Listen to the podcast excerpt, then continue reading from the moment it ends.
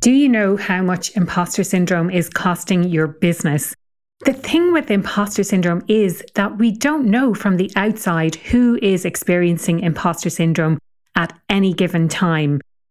On a recent study that I carried out, employees described their experience of imposter syndrome as feeling really anxious and feeling really stressed. Imposter syndrome is known to be linked with burnout because we tend to want to hide our imposter syndrome by overworking. Another symptom of imposter syndrome is that we're not sharing our ideas. And so our voices don't get heard at work. And the company that we work for becomes therefore less innovative. Imposter syndrome occurs at all levels within organizations. And it's especially prevalent when we start a new role, when we start a new company, and it can become really debilitating when we are promoted to a position. If you'd like to know more about the work that I do with organizations when it comes to imposter syndrome, to identifying it, to managing it, to overcoming it, please check out my website, impostersyndrome.ie. That's imposter with an E, impostersyndrome.ie. You're listening to the Happier at Work podcast. I'm your host, Aoife O'Brien. This is the podcast for leaders who put people first. The podcast covers four broad themes engagement and belonging, performance and productivity, leadership equity, and the future of work. Everything to do with the Happier at Work podcast relates to employee retention. You can find out more at happieratwork.ie. And that has served me well, not to get promoted, but to just change places for the better. And I think that is the brilliant thing about leading. We have the power to create change. And it can be really easy sometimes to get stuck in this isn't fair or this isn't right. But actually, we can often change things. Hello, and welcome back to another episode of the Happier at Work podcast. I am so thrilled that you decided to tune in today. Hopefully, the title of today's podcast caught your attention and my guest today is Carla Miller. We talk all things women in leadership, how to progress in your career, how to manage those tricky situations, and really how to take responsibility and grow your career. As always, I will be sharing the podcast across social media, and I'd love for you to get involved in the conversation. If you have any insights to add, anything that you learned from the podcast, or simply if you want to share an experience that you've had with other people within my audience, I'd really, really love to get you involved in the conversation. You can connect with me on LinkedIn. My name is Aoife O'Brien. That's A O I F E O apostrophe B R I E N. And I also post on Instagram. That's happieratwork.ie. You'll also find all of my social links on the website happieratwork.ie. So definitely head over there to check that out. Carla, welcome to the Happier at Work podcast. I'm thrilled to have you as my guest today. Earlier this year, I was, I was on your uh, podcast as well. So it's brilliant to kind of uh, be turning the tables now, be able to ask you uh, a lot of questions. Do you want to give people a little bit of a flavour of your background and how you got into doing what you're doing? Sure. And your episode was super popular on my podcast. So I'm hoping mine's going to be super popular on yours as well. Mm-hmm. Um, so, yes, my name is Carla Miller. I'm a women's leadership um, and empowerment coach. And my own background is I was a leader in the charity sector. So, I was a fundraising director. I've raised, through working with amazing teams, about 20 million pounds for good wow. causes over the years. And I found myself as a director at 29 and um, also looking very young. So I probably looked about 25 at the time regularly being underestimated by the people I was in a room with. Maybe they were older than me, maybe they were more male than me. I was certainly spending a lot of time with a lot of donors and trustees who were men in their 50s, 60s, and who really questioned what someone of my age and experience could bring to the table. So sometimes I found it hard to get my voice heard. And sometimes I found it hard to have that kind of natural gravitas and credibility. And even though I knew that I was good at my job, when my voice wasn't being heard, it caused me to experience quite a lot of imposter feelings, which I know you talk about a lot, a lot of self doubt. Because even though you know you're good at what you do, when you are not getting that validation back, when you feel like no one is really recognizing that value that I'm adding to the organization or the value my team is adding to the organization, it can make you think, well, it must be because there's something wrong with me. I'm obviously not good enough. So what I need to do is to work harder and to prove to myself and everyone else that I deserve to be here. And I felt very alone in that at the time, but now I've worked with thousands of women and I know that that gender bias I was experiencing is real and rife, um, and that there are many women out there who are doing what I did and internalizing it and making it mean something about us. Mm. So I was lucky enough to get a coach who helped me to work on my confidence, work on my perfectionism and the overworking side of things. And I identified I really needed to learn to influence people. If I was going to be as good at my job as I wanted to be, I needed to learn how to get my voice heard. And that's what I focused on doing. And when I did that and got good at that, my career trajectory just improved so much. I ended up as a chief exec of a charity. I moved into the recruitment sector. Um, and the people that had taught me recruitment, I was then their managing director a year later. But by then I'd learned how to have that credibility and gravitas and get people on board with me. So since then, I've worked with lots of uh, very senior boards. I run workshops now in global companies, which I still can't believe I actually get to do. And I'm credible doing that. The imposter feelings still come up every now and then. Um, but yeah, I'll run workshops in house for women on confidence, leadership, and then I have open programs as well. A podcast of my own, um, Influence and Impact, which generally sits in the top 20 of the Apple management charts. And I have a new book um, called Closing the Influence Gap, which is a practical guide for women leaders who want to be heard. So I guess the book is what I wish I'd had in my first management job. And when I was first a director and when I was promoted above my peers, and I just wanted a handbook to tell me how to deal with all these situations. And so I've created that handbook for other people now. Love it. Love it. And it's it's so interesting to say that. I think it's something that's really important and maybe you don't realize. And, you know, when you're talking about being that younger person, uh, gender is different to those who are in the more senior positions or the people who you're dealing with. And the feelings that we get of oh no one's listening to me because they they're perceiving me as being a young woman i was about to say young girl young woman you know and and you're not getting heard. I can uh, you know when you're talking about those kind of things i'm just i'm feeling that that it's like oh it's so frustrating and how do you actually make that happen? So you said that like one of the first steps that you took was was getting a coach but in that process of of being able to influence people a little bit more what were the kind of steps that you took to to get there? And i suppose like maybe this is the the outline of the book or this is some of the chapters in the book or something like that but i'm just really curious to know because i'm sure so many people listening today they'll just want you know they could be feeling exactly that that way or they've reached a more senior position they're not being taken seriously they're not feeling that their voice is being heard. And rather than kind of blaming the environment that they find themselves in what can they themselves do to create better influence at work Sure. So the book is structured to deal with exactly that. And it's the same structure I use in my influence and impact program as well. So it starts with doing the inner work. Um, so recognizing that gender bias exists, absolutely. So that then we can look at, well, how have I responded to that in a way that hasn't helped me? So it might be that we have a sense that we don't belong in organizations, so we find it harder to speak up. And then we tell ourselves we have to be 100% right to speak up. If I'm not completely sure, I'm not going to raise my hand. Or it could be we tell ourselves we're not going to go for that next job because I need more skills, more experience, more qualifications in order to feel good enough. So there, there are lots of ways that we have started thinking about things which aren't serving us. In coaching, we call that those unhelpful beliefs. So the first step is really seeing yourself as the leader you are because so many of us are like, people aren't listening to us, but then we're really doubting ourselves mm. as well. So for me, that's about recognizing we all have what I and many coaches call an inner critic, that mm-hmm. really mm-hmm. vocal negative voice in our head. And I share various exercises to help you um, learn how to turn down the volume on that and make your peace with your inner critic.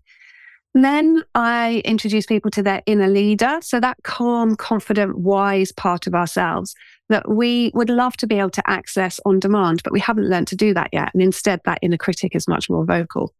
So helping people to tune into that, understanding what particular stories they have that are creating those imposter feelings for them and helping them rewrite those stories, but also put some really practical things in place um, to prevent you repeating those patterns over and over again. So, for example, affirmations like, I don't have to know all the answers mm. to be able to add value, or I don't have to be the most experienced person in the room. I can add value right now. Mm. So, really, really simple things. So, that's, I guess, step one is seeing yourself as a leader and doing that inner work, not because you're broken, not because you need fixing, but because you've been trying really hard to belong in an environment that was not designed with you in mind.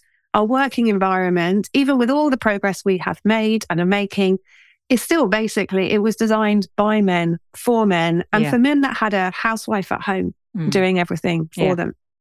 So it's about undoing that damage and reminding yourself you are good. You do know what you're talking about and you deserve to be heard.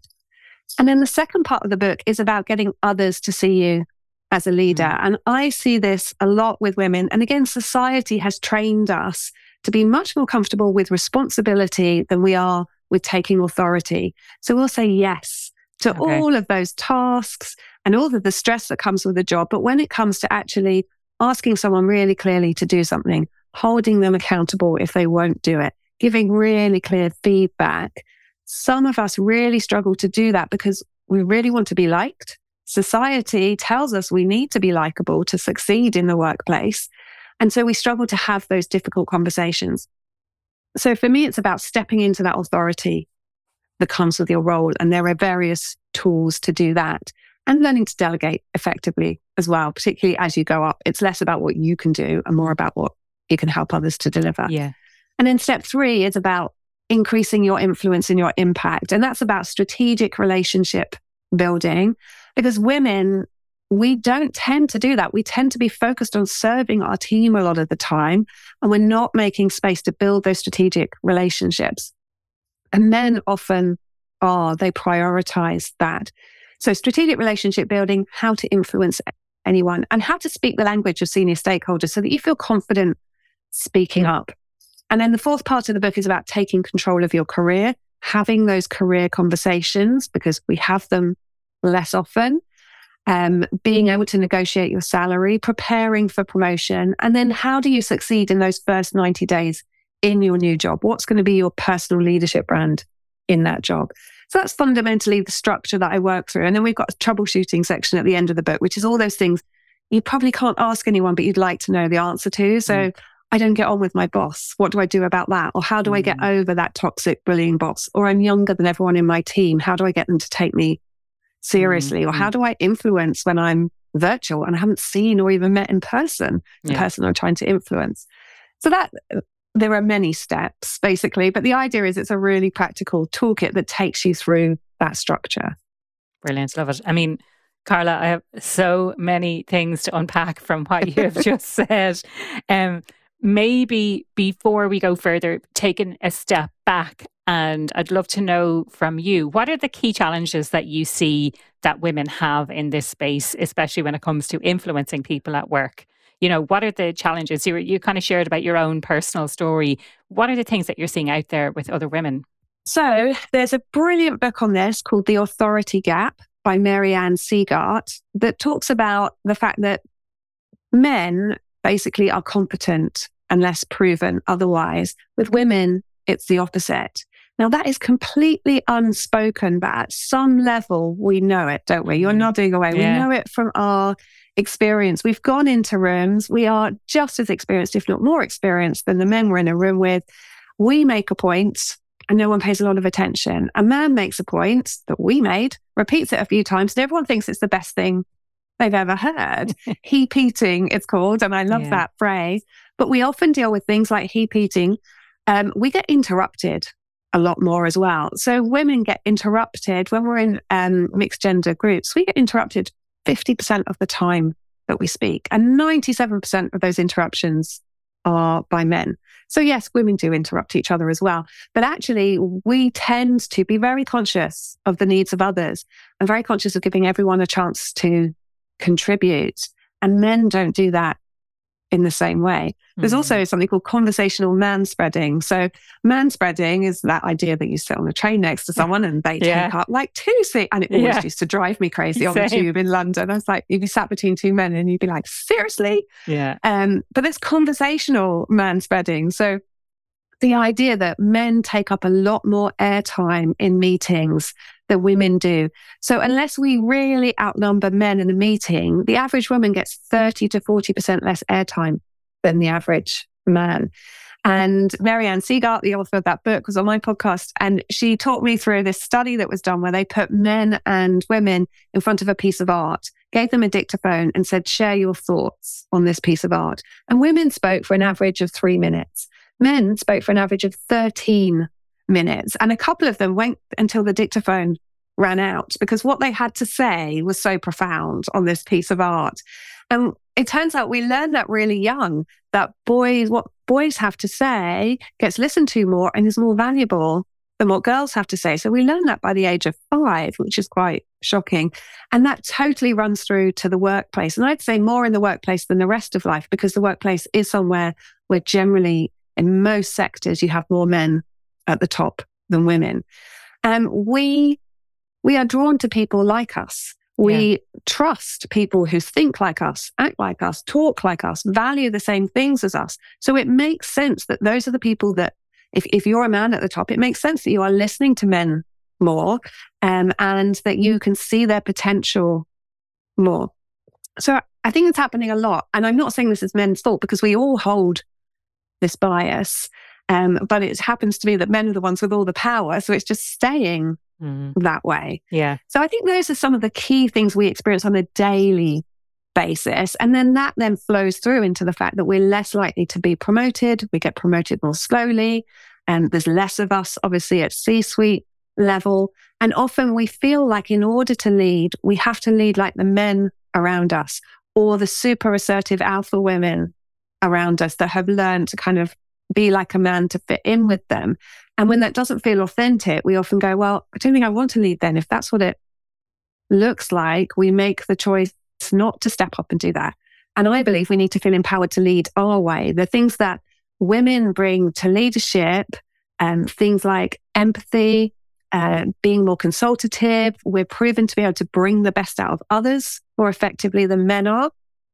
These things are all so needed in today's working environment. It's so interesting that you're saying that because that um, on a recent episode that I've recorded, but it's not been released as of yet, as the time of this recording, um, we talked about exactly that about how women uh, either have to shape themselves to be a little bit more like a man, but we don't want women to do that because women, and and you know, I'm very also aware that we're making these sweeping generalizations about women and uh, and men, but that it's about be, bringing your whole self to work and not having to change yourself. And you know, it, definitely the research that I've done around this concept of fit and, and fitting in at work, the idea that if you have to mask yourself in some way, it just depletes so much of your energy. If you have to play a role, if you have to check yourself at the door, however you want to describe it, if you're doing something in any way that is eh, like masking, hiding who you really are, or having to pretend to be someone else in order to get something done, then it just takes up so, so much of your energy. And that's energy that could be spent doing something else, you know? Absolutely. And I'm with you on the generalizations. I try and talk from my experience and from studies that are out there, and also recognize annoyingly, all of the studies are very binary when it comes to exactly. gender. Yeah, yeah. Um, and obviously, reality is very different mm. from that. Also, I think it's really important to note that it's not the same for all women. Mm. Like, if you are like me, a white, middle class, university educated, straight um, individual, I have had it a lot easier than some of the people that will be listening to mm. this. Mm. Um, and it can be really hard to get your voice heard when you're facing additional barriers yeah. as well. So, for example, I had a client who is a woman of color and she kept getting feedback that she was being aggressive for using exactly the same phrases that ah. the white women that were her peers were also using, and they yeah. were not getting that feedback. So that unconscious bias is is very real, um, and I think it's really important to recognize that and recognize for me certainly the privilege that I have. That there are things I haven't had to face. This is it, and thank you, thank you so much for doing that. Um, back to this idea of um, how we can get others. We kind of talked a little bit more about how how we can do the inner work on ourselves. Part one of the book, how getting how others see you as a leader, and this idea of responsibility versus authority. So it's all very good and well to say yes and to keep saying yes and to be a people pleaser and a yes person taking on loads of additional responsibility. But where the difficulty is then is having the confidence, let's say, to set really clear expectations and hold people accountable to what it is that they said that they were going to do. And when they didn't deliver on whatever it was, you know, and this is something I talk about a lot uh, the, the ability to set those clear expectations. And I think when I say it, I take for granted that, that people know how to set clear expectations, but maybe they don't. And any thoughts to share around setting those clear expectations? But then beyond that, like, holding people to account when they don't live up to those expectations? So I have a tool that works for both of those in terms of preparing yourself to do it, because I think most of us probably do know what we want to say because I, I, do that thing where you coach someone, you say, what would you really like to say? And they, they know. Yeah. They just don't believe that they can okay. say that, yeah. that they can be that clear and direct. So for me, I call it putting on your cloak of authority. So mm. as women, we don't, not only are we not as comfortable claiming authority, but actually we don't have as much natural authority because how authority has traditionally been seen and gravitas is literally about taking up more space in the room and having a lower tone of voice. And, and we need to change that, but that's mm. the reality that we're working with at the moment. Um, and certainly I don't have natural gravitas. Like I could walk into a room and it would be quite forgettable if I wasn't in my kind of work zone. And I could easily have walked into a room and been underestimated in the past. So, what I realized as I started in my first director role to have these really tricky conversations where I was having to sit down and tell people things they really didn't want to hear. And Carla, the person, still just wants to be liked. Um, and Carla, the person, doesn't have these conversations in her personal life. Yeah. um, but Carla, the director, needed to have those conversations to do my job well. And I didn't need to have natural authority because my job title comes with authority. And at the time, Harry Potter was on at the cinemas, really dating myself here. And he had a cloak of invisibility. So he would put on this cloak and he'd be invisible. And I was like, I need something magic like that. And so I would imagine myself putting on my cloak of authority. So when I had to go into those conversations where I couldn't be relaxed, um, where I had to be really clear, where I had to use silence more, sometimes I had to not make the other person feel comfortable, which is my default, because we were talking about something that they didn't, I didn't want them to feel comfortable about. I don't okay. want you to feel comfortable about not delivering um, or not performing in your role. I don't want to make you feel uncomfortable, but I don't want to make you feel like, oh, yeah, this is totally fine. No mm. worries. Mm. I'll do it for you, which I yeah. think is what many of us do. I can I can relate to that. um, and I hear these stories a lot. So that cloak of authority is basically just a really simple tool or idea where you think, okay, I'm going into this conversation. I want to get my voice heard. So whether it's performance management, setting expectations, or in a meeting with people, your peers or more senior people, where you're like, I am the expert on this and they need to hear my voice, putting on that cloak of authority and saying, right, doing my job well empowers me, it, it, you know, requires me to do this, to be clear in my communication, um, to not be apologetic about the fact that everyone might not agree what I, with what I have to say, to use silence more, not fill the gaps um, because you feel awkward and I think that's a really, really useful tool. So I have had lots of people go into sessions and go into like difficult conversations and they will literally imagine themselves putting that on. And you can make it look however you want. I was talking to someone the other day and they had imagined this big red cloak like some um, powerful people in Star Wars have. It's a long time since I've watched Star Wars. So I don't know what that cloak is or who those people were. and but I just imagine it as putting on um, like a, a coat basically. And it's like, okay, I feel more empowered and equipped for this. So I think that seems to be a really helpful tool. Mm. Yeah, yeah. But I love what you said as well. Uh, you know, maybe Carla in the personal scenario wouldn't like this and Carla wants to be liked. She wants to please people. She doesn't want to make people uncomfortable. But I think you use the term need. I right. need to do this as part of my role. And whether you got that from your own manager, but the the expectation that is upon you in that role as leader is that you need to be able to have these difficult conversations. Absolutely. So mm. I think it's just getting your head around that rather than doing that, avoiding it as much as you possibly can and then half passing it basically yeah, yeah. because you want to be liked. Instead, it's going, okay, this is what it looks like to do my job well. Yeah. And I'm going to do that. And sometimes you just need that clarity of knowing that.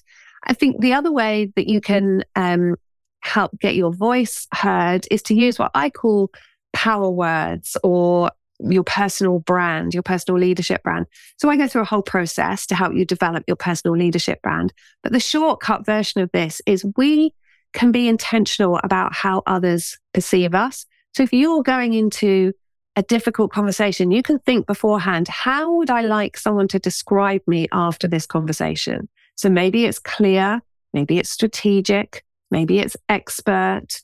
Maybe if it's a difficult conversation where actually you're supporting someone with mental health issues, it might be understanding or warm. But being really intentional, because when we do that, it acts as a subconscious filter for our communication. So let's say we wanted to be seen as strategic. We go into a meeting and we're tempted to dive into the detail, but instead we go, oh, hang on, I want to be seen as strategic. What strategic question can I ask here? Or how can I contribute on that level? Mm, love that. Um, the, the next section that you mentioned is about this idea of building strategic relationships. And that kind of struck a chord with me because I think typically, and again, another sweeping generalization, but I think we sort of touched on this already, that women are better at building those relationships at work. And something that I've heard, I don't know whether it's from researchers, it's certainly anecdotally, is that women don't leverage those relationships. So they're great at building them, but they don't know how to actually turn that into something meaningful in the workplace. So brilliant from a personal perspective, but how do we actually build those strategic re- relationships in the way that men do? Yeah, interesting question. And I think when I talk about building strategic relationships, for me, it's about identifying who do I need to work well with in order to get my team what they need. So I would use, I used to go in as an interim fundraising director, and there were always tensions between the fundraising team, the programs team, and the finance team because there were interdependencies. And so rather than just have to deal with those reactively, I would proactively build strong relationships with those people and start having really useful conversations with them about what do you find difficult about this? What's going on for you and your team? What are your priorities at the moment? How do you think we could work better together? And proactively doing that. So when I talk about strategic relationships, often I'm talking about with your peers. When it comes to strategic relationships upwards, you're absolutely right. One interesting concept I like for this comes from Jill Whitty Collins, who wrote Why Men Win at Work. And it's the concept that we are all operating under an umbrella. So we're under this umbrella and we are working really hard under the umbrella. But the people above us don't know what's going on unless we tell them. So she tells this great story. She was a, I think, a VP of marketing at Procter and Gamble, and she would go to the weekly meeting with the other um, VPs of marketing who are all men, and her boss who was a man. And in these meetings, the men would be talking every time about the crises that they were dealing with and what they were doing to solve it. And she was sat there thinking, those are not crises, those are problems. And I solve those all the time. And I don't need to bring them to this meeting. And then at the end of the year, they all did got their reviews. And despite the fact that her team had outperformed the others, she didn't get a pay rise and the others did. And when she asked why, her line manager said, Well, you haven't had to deal with the same amount of crises as everyone else had. Your job has been easier. Oh God, Carla, that makes me laugh so much, but also kind of laugh and frustration. And interestingly, again, on a different podcast that I recently recorded, uh, kind of a similar topic, this exact thing came up. Um, and the the uh, lady who I was talking to, Paula, it was her situation. Now she's gone on to to work more with um, with women leaders and to help them to to do the stuff that that she's kind of learned how to do. But exactly that that you know people other people are bringing all of these so-called crises or problems.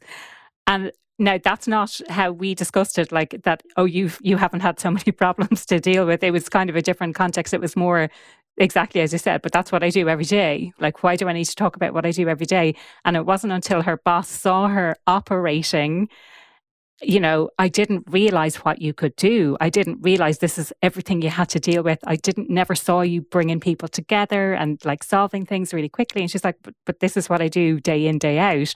It's so interesting that unless you tell people this is what I'm actually doing, and, you know, I suppose her perception before that was this is part of my role is to identify and solve those problems in advance so that they don't become crises and this is something I do every day. But interesting then that, you know, and again, is this a generalization that that men are maybe better at talking about here's the problem that came up that I solved?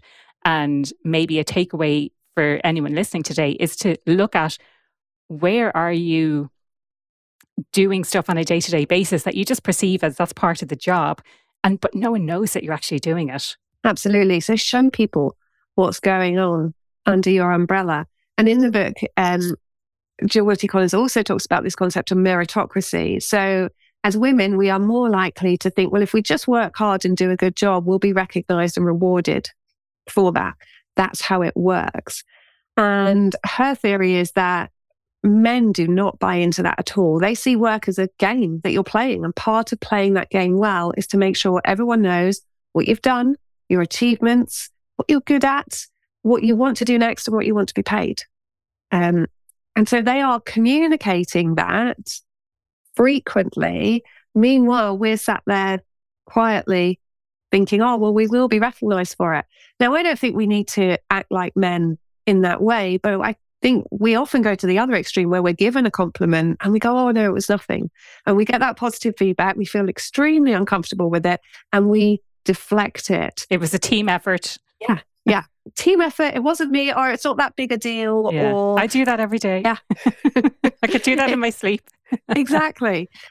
Um, and so it's getting comfortable with actually, it's okay to receive that positive feedback. It's okay to say you've built up skills. It's okay to say, this is where I want to go. Just being really clear. If you are clear on your career direction, just being really clear with your manager about that and asking for opportunities to be in the room. And I think, you know, going back to your question about strategic relationships, seeking out a sponsor is probably one of the most powerful things that you can do. So here in the UK, we've talked about mentoring for years. And mentoring is really someone sharing their experience mm. with you, talking to you. Sponsoring is someone who talks about you. Mm. So someone who is in the rooms saying, yeah, you need to hear what Carla has to say. It would be great to have Carla in these meetings, someone who finds you opportunities. Um, and so you can seek out a sponsor, you can find someone, doesn't have to be a woman, but someone that gets you, someone that thinks you're great, and say to them, Would you be prepared to sponsor me, to champion me, to help me get into those rooms that I need to understand and network within in order to progress yeah. within the organization? I think that that's a really powerful thing that we can all do. And if there isn't an ideal candidate for that, then just saying to your line manager, I want to be in the room. How can you get me yeah. into the room? How can I present my own work rather than you presenting it, for example? Yeah, yeah. It's so interesting that you say that, Carla, because I know of sponsorship and I don't know whether I've spoken it about it explicitly on the podcast in the past. Um, but it's always been in kind of an abstract way you need to have a sponsor. But i love this approach of it does the sponsorship doesn't have to come from the top. You can actually proactively ask someone who you connect with who like you say who thinks you're brilliant how can they advocate for you when you're not in the room? Or how can they bring you into the room to have those kinds of discussions? And and just actually laying it out that way and saying this is what i want yeah. Mm. And pay it forward. Like do yeah. it for someone else now. Yeah. Yeah. Like if you if you are someone at any kind of management or leadership level, how are you helping others, particularly those that are facing additional barriers, how are you sponsoring them? How are you advocating for them, championing them, giving them a chance to be in the room? Yeah, yeah. And maybe this is an opportunity for a slight aside. Like any thoughts on on this that that you know I think it's brilliant that if if you're a woman and you've had a, a certain level of su- success that you put should put your hand down and help elevate other women, but not all women think like that. Like have you experienced in the past where there's women who don't necessarily do that. It's they they sort of have that scarcity mindset where uh, if I have this power, I don't want to share the power once I get there. Uh, I don't want to. I didn't have that level of support. I did this all by myself, so therefore I don't want to help others up. Any any thoughts on that? I, have seen that a lot, um, and I think it's called Queen Bee syndrome. Where oh, basically yeah. you're at the top, and yeah. there's only room for one Queen Bee. Mm. And I hmm. think it is that the air is sparse at the top for women. When you're operating in very male dominated sectors, it must feel like you've worked incredibly hard to be there. Um, I know that I work with a lot of women today who work in male dominated sectors and they are constantly fighting the idea that they're a diversity hire. Um, oh, yeah, yeah. Which drives me absolutely crazy because actually, I was saying to someone yesterday, well, but every hire of a white male straight man is a normality hire. Like mm. you're just hiring them because they're just like you. Yeah. So it's exactly the same. So I think it does exist. However, my experience is when you bring a group of women together and you create that psychological safety, a safe space, yeah. women are incredibly supportive. So I'm I run various courses and programs where we build communities, and I'm currently working on a, a community for the future. And I can't call it not queen bees or no queen bees here, but it is that kind of um, that's the approach of basically it's so powerful when women support each other, and when we can tell our truths and realize we're not alone. Mm. It, it just totally opens up opportunities and changes our perspectives. Um, and so I think that there's absolutely space for women to support each other. Um, and it doesn't help. If we turn on each other, it doesn't help. Now, there are always going to be some people that are not conscious of the needs of others, not conscious of the impact that they make on others. But I would like to think that that is the minority. Um, and I think we can proactively build relationships with other women. And if that's not happening in your workplace, then joining programs like you and I run where you can build up your cheerleading squad basically yeah. and yeah, be yeah. a cheerleader for others. So, so valuable. It's why I do group programs. I used to love one to one coaching. I still do that, but I'm like, oh, do you know what? I'd really love to get you in a room with these other people because I can tell you till I'm blue in the face that you're not alone in this. But when you hear it from people and you think, there's people that look so sorted on the outside, their inside's just as messy as yours are. Yeah, yeah. And that's how I start all of my imposter syndrome talks is about this, you know, oh, meet Jane. And from the outside, she's this, this, and this. But on the inside, something completely different is going on for her. Um, but yeah, it's like, I love this idea bringing people together in and creating that psychological safety, sharing. You've, and I think hearing other people's experiences, while it not, might not be a direct, direct relation to what you've experienced, I'm sure you can relate because of the feelings and the emotions that come up associated yeah. with that. Absolutely. Yeah. Um, so the last part then is around this idea of career conversations. And for me, again, another topic that's really important because for me in my corporate career, and I'm sure a lot of other people can relate to this as well, felt very reactive. What opportunities are available in my organization that I'm working in now? How do I get to the next level in this organization? You know, without thinking of the context of my career as a whole and taking personal responsibility for the management of my career. Now, I've heard people saying, and I don't know, is it a bit cringy? Um, be the CEO of your own career type of thing.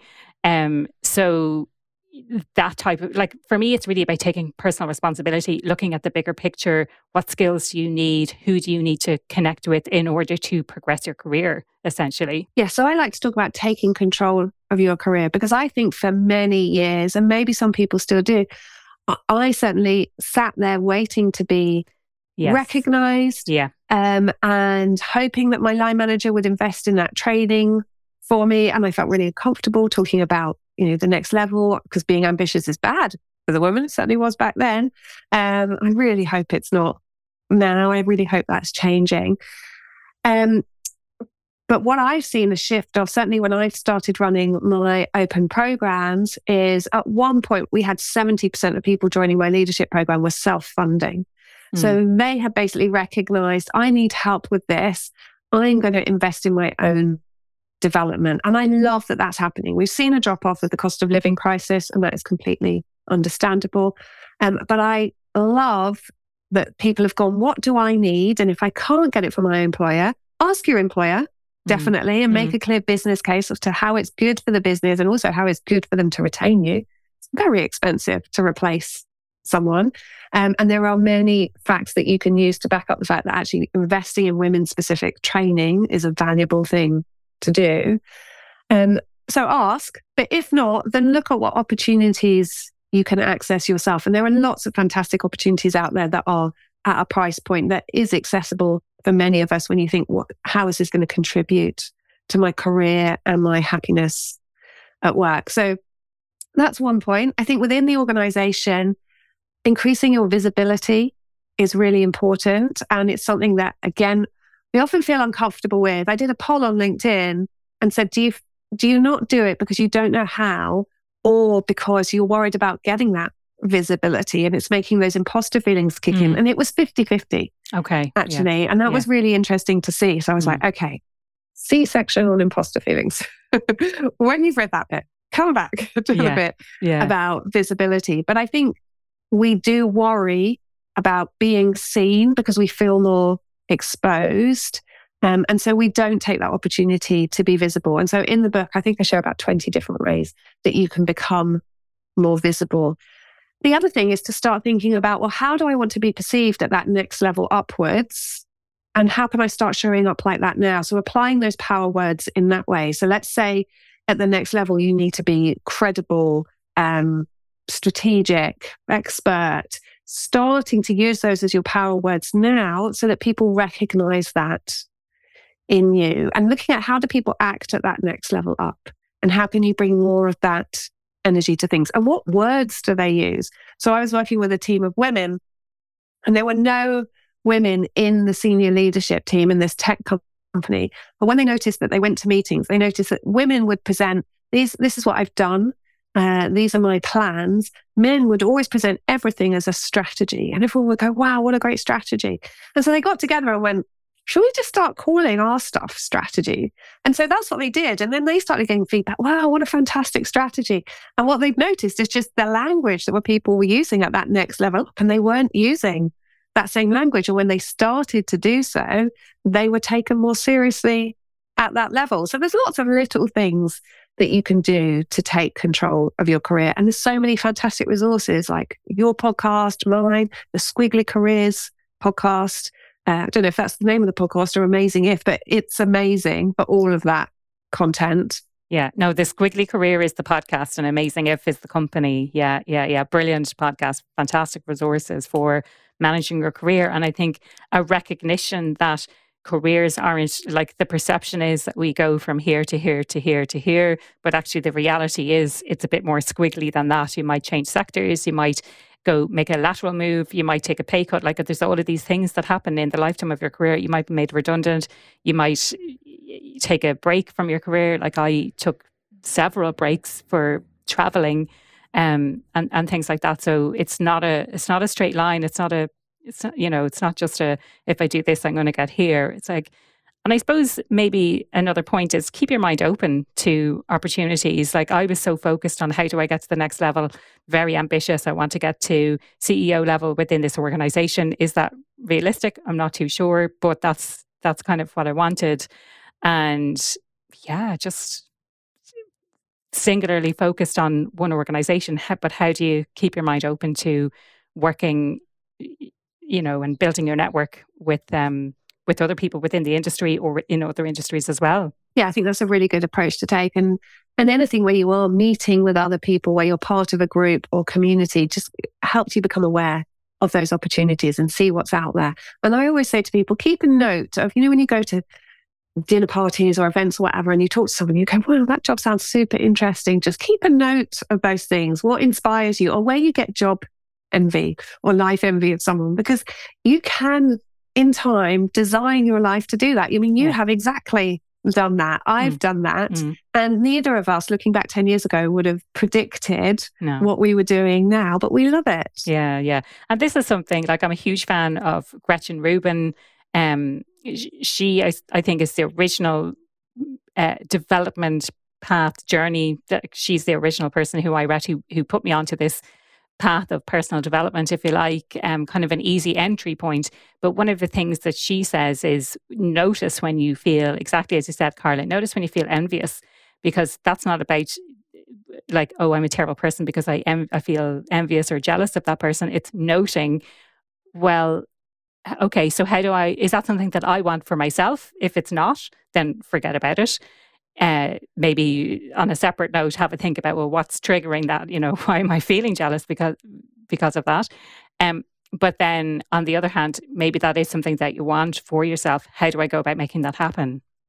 You know, so just that. thinking, just asking those questions of yourself uh, is this something I want? Okay, well, how how I, how can I take the steps to make it happen? Rather than sitting in, you know, and something that we haven't really talked about on the podcast, but like victimhood, and it's something I've talked on on past uh, guest podcast episodes. Like I'm a victim of my circumstances, or my boss doesn't do that for me, so I'm not going to do that for my team.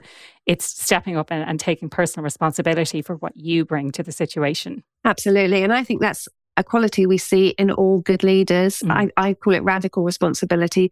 But once you're at a point where you can change things, I don't think we get to be to sit in that victim mode anymore. I'm not saying don't feel your feelings because mm. we all have those feelings and something happens and we feel anger or whatever. That's fine. But assuming we're not a victim of discrimination, then I think it's really important to say, well, how can I help change this situation? What can I do to make it better? And that doesn't mean you have to do all the work. It might be just prompting a conversation about it. But that's what I start. That's how I ended up getting myself promoted frequently. Is I would be sat there going, "These things are driving me mad and driving my team mad. We can't get them. We can't do our jobs effectively." And they were organizational issues or cross departmental issues, and I would just initiate them. So I would say, "Well, we need a fundraising strategy, or we need a, to talk to the finance team. Shall I gather the information. And I hadn't done those things before. But basically, I accidentally created a job for myself. Mm. And they created this job at the next level up because my director was like, Well, I don't want to do that stuff, but I can see it needs to be done. And Carla likes doing it. So let's promote her to that level. Yeah. Um, and that has served me well, not to get promoted, but to just change places for the better. And yeah. I think that is the brilliant thing about leading. We mm. have the power mm. to create change. And it can be really easy sometimes to get stuck in this isn't fair or this isn't right. But actually, we can often change things. That's an example of job crafting at its finest. And I've seen it happen time and time again where so there's something that's not being done that needs to be done. Someone steps up to take responsibility, and before you know it, you have an entire new role, and that role then could be built out, and you're you're leading a team. You know, there's all of these amazing things that can happen. So don't underestimate stepping up and taking responsibility where you see an issue, where you see a problem happening. Um, one point I wanted to pick up on what you said there is this idea of you don't have to do it all yourself. So it's not a case of um, identifying an issue and then thinking that you need to do absolutely everything. You can gather people around you to support you in, in doing it and, and build, whether it's a community or build sponsors or build, you know, allies, whatever it is that you need in order to be able to do that. You don't have to do it. Like sometimes maybe we prevent ourselves from doing things because we think, well, now that's, you know, how much work do I have to do in my day job? How much additional work would that take? Um, but it's about sharing that responsibility. Definitely. I mean, there's a difference between raising an issue strategically, coming up with an idea and taking the lead on something and just watch out for that, that office housework or those non-promotable tasks that women volunteer for more, we're asked more, and we say yeah. yes more. Um, and that is taking our focus away from the promotable tasks like building those strategic relationships and working on high level projects. This is it. This is it. Um, so, Carla, the question I ask everyone who comes on the podcast what does being happier at work mean to you? For me, it's about creating a workplace where everyone is valued for their contribution equally, regardless of gender or race or any of the various things that we unconsciously judge people on. So for me, happiness at work is a place where you can turn up and you're valued for your contribution. Your voice is heard, you're supported, and you're supporting and valuing others and hearing their voices too. Brilliant. I love that. And you've you've mentioned throughout the conversation the various programs that you have and your book. I'd love for you to let people know how how they can take part, how they can get access to the book, how they can best connect with you. Thank you. Okay, so the book is called Closing the Influence Gap. That's available in any bookshop. Um, the podcast is um, obviously available everywhere as well. It's called Influence and Impact for Female Leaders. I have a four week confidence and assertiveness course for women. Well, it's actually four modules um, called Be Bolder. We've run that three times this year as an open program um, and in house many times.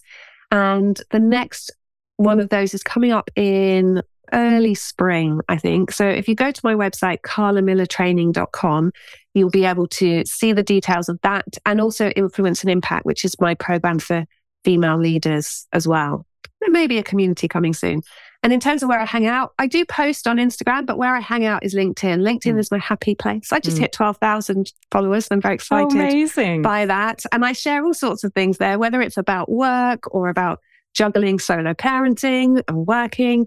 Um, but I really love to share and support and encourage people there. So do come and follow me, but feel free to connect with me on LinkedIn. I'm the same, Carla. I love LinkedIn. I use Instagram, but probably not as much as I use LinkedIn. Um, but something that you said there that triggered something in my head that we said we would potentially talk about on this podcast, and maybe I'll get you back in and have a conversation about it another time, is assertiveness. Um, we kind of touched on it before we started recording. We didn't really get to it in today's conversation, but maybe we have a, a conversation about that another time. Next time. Yeah, bring me back. But thank you so much for having me. I really appreciate it. And that was Carla Miller talking all things women in leadership. And I really took a lot from that conversation. I hope you enjoyed it. Before I go on to summarize some of the key points, I'd love for you to get involved in the conversation. So, a few ways to do that. I always post about the latest podcast episode both on Instagram at happieratwork.ie and also on LinkedIn in my regular page. But also, I have a podcast page, the Happier at Work podcast. And in there, you will see that I share links to the podcast every week and do a synopsis and include the show notes there as well. So feel free to get involved in the conversation in any one of those places. Now, we started the conversation talking about women and how it's hard to get our voices heard at work, that we feel like we're not being heard, there's no validation there. And it seems to be then this belief that we reinforce in ourselves that I'm not good enough. And when we feel like we're not good enough, that leads to us working harder. Um, the other thing we talked about is recognizing that gender bias actually exists. And I have seen some posts recently on LinkedIn where a man uh, tried to address the issue that gender bias does exist and received lots of different comments from men, other men, to say that it actually doesn't exist and, and what's he talking about. But he had loads and loads of facts to back this up. So just acknowledging the fact that it exists. I loved the question posed by Carla What are your stories? So, are you living in the story that you're telling yourself? And our stories become our reality, essentially. We talked as well about this idea of responsibility versus authority. And responsibility is simply the ability to say yes. And then authority is about setting clear expectations, having accountability, and giving and receiving feedback as well. One of the little tips or tricks that I loved that Carla shared was this idea of the cloak of authority. And it's it's wearing it as, as uh, you know, the thing that springs to my mind is an, an invisibility cloak. So telling people things that they really didn't didn't want to hear. And when you put on your cloak of authority, it gives you that confidence to be able to, to, to, deliver messages that maybe someone doesn't really want to receive. And it's not about feeling comfortable or creating that comfortable environment for someone else. You want them to experience the discomfort if they haven't performed well and get that point across. I loved also this message. This is what it looks like to do my job well. So you know creating that belief around yourself and and creating that personal leadership brand and being really intentional about how you want to be perceived by others some of the example words then that Carla used were being seen as strategic, being seen as warm, and being seen as understanding. Again, something that has come up on a previous podcast episode with Paula Sheridan is that people above us don't necessarily know what we're doing. And so it's up to us to take responsibility and to actually tell them what we're doing. And we talked about the concept of meritocracy, where women assume that it's the case, whereas men see it more as a game. So men are communicating what they want to be paid, where they want to go. And it's up to us as women to take responsibility for our own careers and to be able to pave that way for ourselves. We also talk about the queen bee syndrome. And I think th- this has come up a little bit in conversations that I've been having recently, where if a woman has worked hard to get where she is and she hasn't necessarily had that support in order to achieve what she has achieved, she tends to be very protective of that. And so, in order to mitigate that or in order to change that, it's about creating an, an environment of psychological safety to be able to tell our truths, to be able to realize that we are not alone and there is a space for women to be able to support each other. The final point I wanted to leave you with then is this idea of taking radical responsibility. So not sitting in victimhood anymore. And again, I've talking I've spoken about that in a different context previously on the podcast episode, the one with Ian Hatton, where we were talking about the victim mindset and, and living in that, that, you know, it, it's blaming external circumstances for the situation that you find yourself in. But rather than sitting in victimhood, it's about asking yourself, how can I help change this situation? And realizing that you don't necessarily have to do all the work yourself. You can get help in order to change the situation. So I really hope you enjoyed today's podcast episode. As I mentioned before, I'd love to get your thoughts on today's podcast episode and I'd love to extend the conversation. I also have regularly been going live on LinkedIn. I've tried something a little bit new uh, in that I go live on LinkedIn audio. Unfortunately, there's no recordings available, so you do have to show up live. So keep an eye out for that on my LinkedIn profile as well. And I would absolutely love for you to join the conversation. That was another episode of the Happier at Work podcast. I am so glad you tuned in today. If you enjoyed today's podcast, I would love to get your thoughts. Head on over to social media to get involved in the conversation.